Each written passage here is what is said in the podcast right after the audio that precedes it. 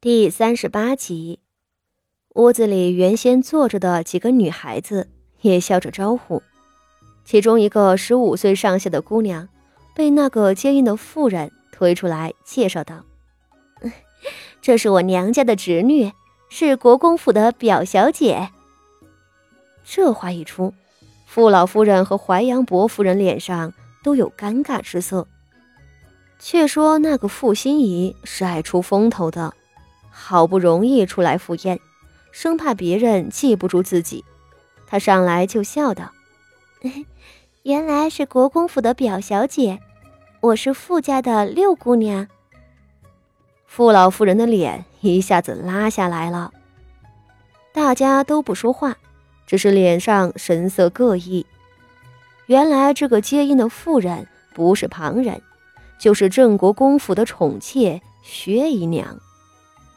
名门望族里没有让侍妾接待客的规矩，可晋国公府就是这么一户不把礼教放在眼里的人家。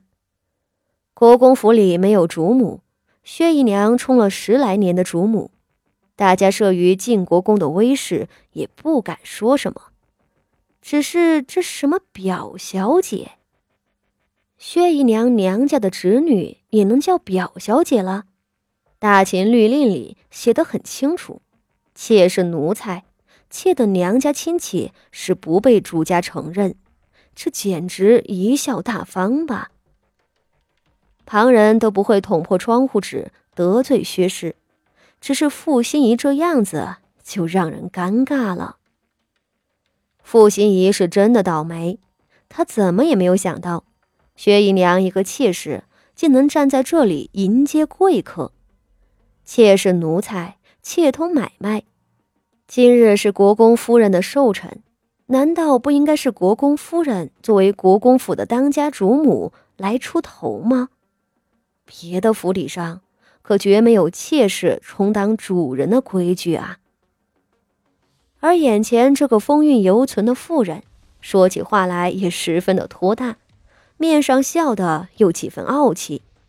他还以为这就是国公夫人呢，尤其对方还亲口说身边的姑娘是国公府的表小姐，他还真以为那是国公夫人那显赫的娘家出来的千金大小姐啊，这能怪他吗？他不知情啊。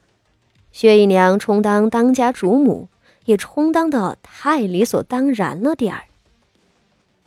谢氏脸上更是难堪。他一把扯住了傅心怡的胳膊，在上头狠狠地拧了一下子，吃痛的傅心怡的眼泪都出来了。他被谢氏揪着往后推，身前的表小姐和薛姨娘自然是看出来了，只是那薛姨娘不以为忤，还笑盈盈的和谢氏道：“姐姐也有日子不来和我叙话了。”谢氏脸上一抽，薛姨娘这个人怎么说呢？能让晋国公宠妾灭妻的女人，肯定不是个简单人物。除了会拴住男人，她还有个长处，就是脸皮厚。明明不是国公夫人，却能在京城的贵妇圈里鄙夷的目光中应酬的如鱼得水。而他对三品礼部侍郎夫人谢氏尤其的抱有好感，自然因为谢氏和他身份相仿，他很羡慕谢氏命好，能做了堂堂正正的主母。他蹦跶了一辈子，也没捞着这个名分。那边谢氏对他可是避之不及了。谢氏好不容易从外室的泥沼里扒拉出来了。正竭力营造自己身为正室的形象，怎么能和一个姨娘混在一块儿呢？这不是在提醒他悲惨的过去吗？他一边尴尬的笑着，一边拼命的想把自己的胳膊从薛氏的手里抽出来。屋子里的气氛越来越不对劲儿了，还是那位徐家旁支的媳妇儿解围道。正厅那边都预备上了，国公府里特意准备了九十九盆的海棠花做摆设，咱们不如去瞧瞧。四周人忙顺着台阶下，于是结伴去了正厅。里头人影攒动，只是国公府的太夫人还没过来。大家互相捡了相熟的姐妹，围在一块赏花。前头傅心怡闹了个没脸，此时傅家的一群姐妹更不敢说话了。傅家仪是嫡出，倒有几个认识的姐妹。忙和他们走在一处了，后头傅柔仪等都缩在谢氏的身后站着。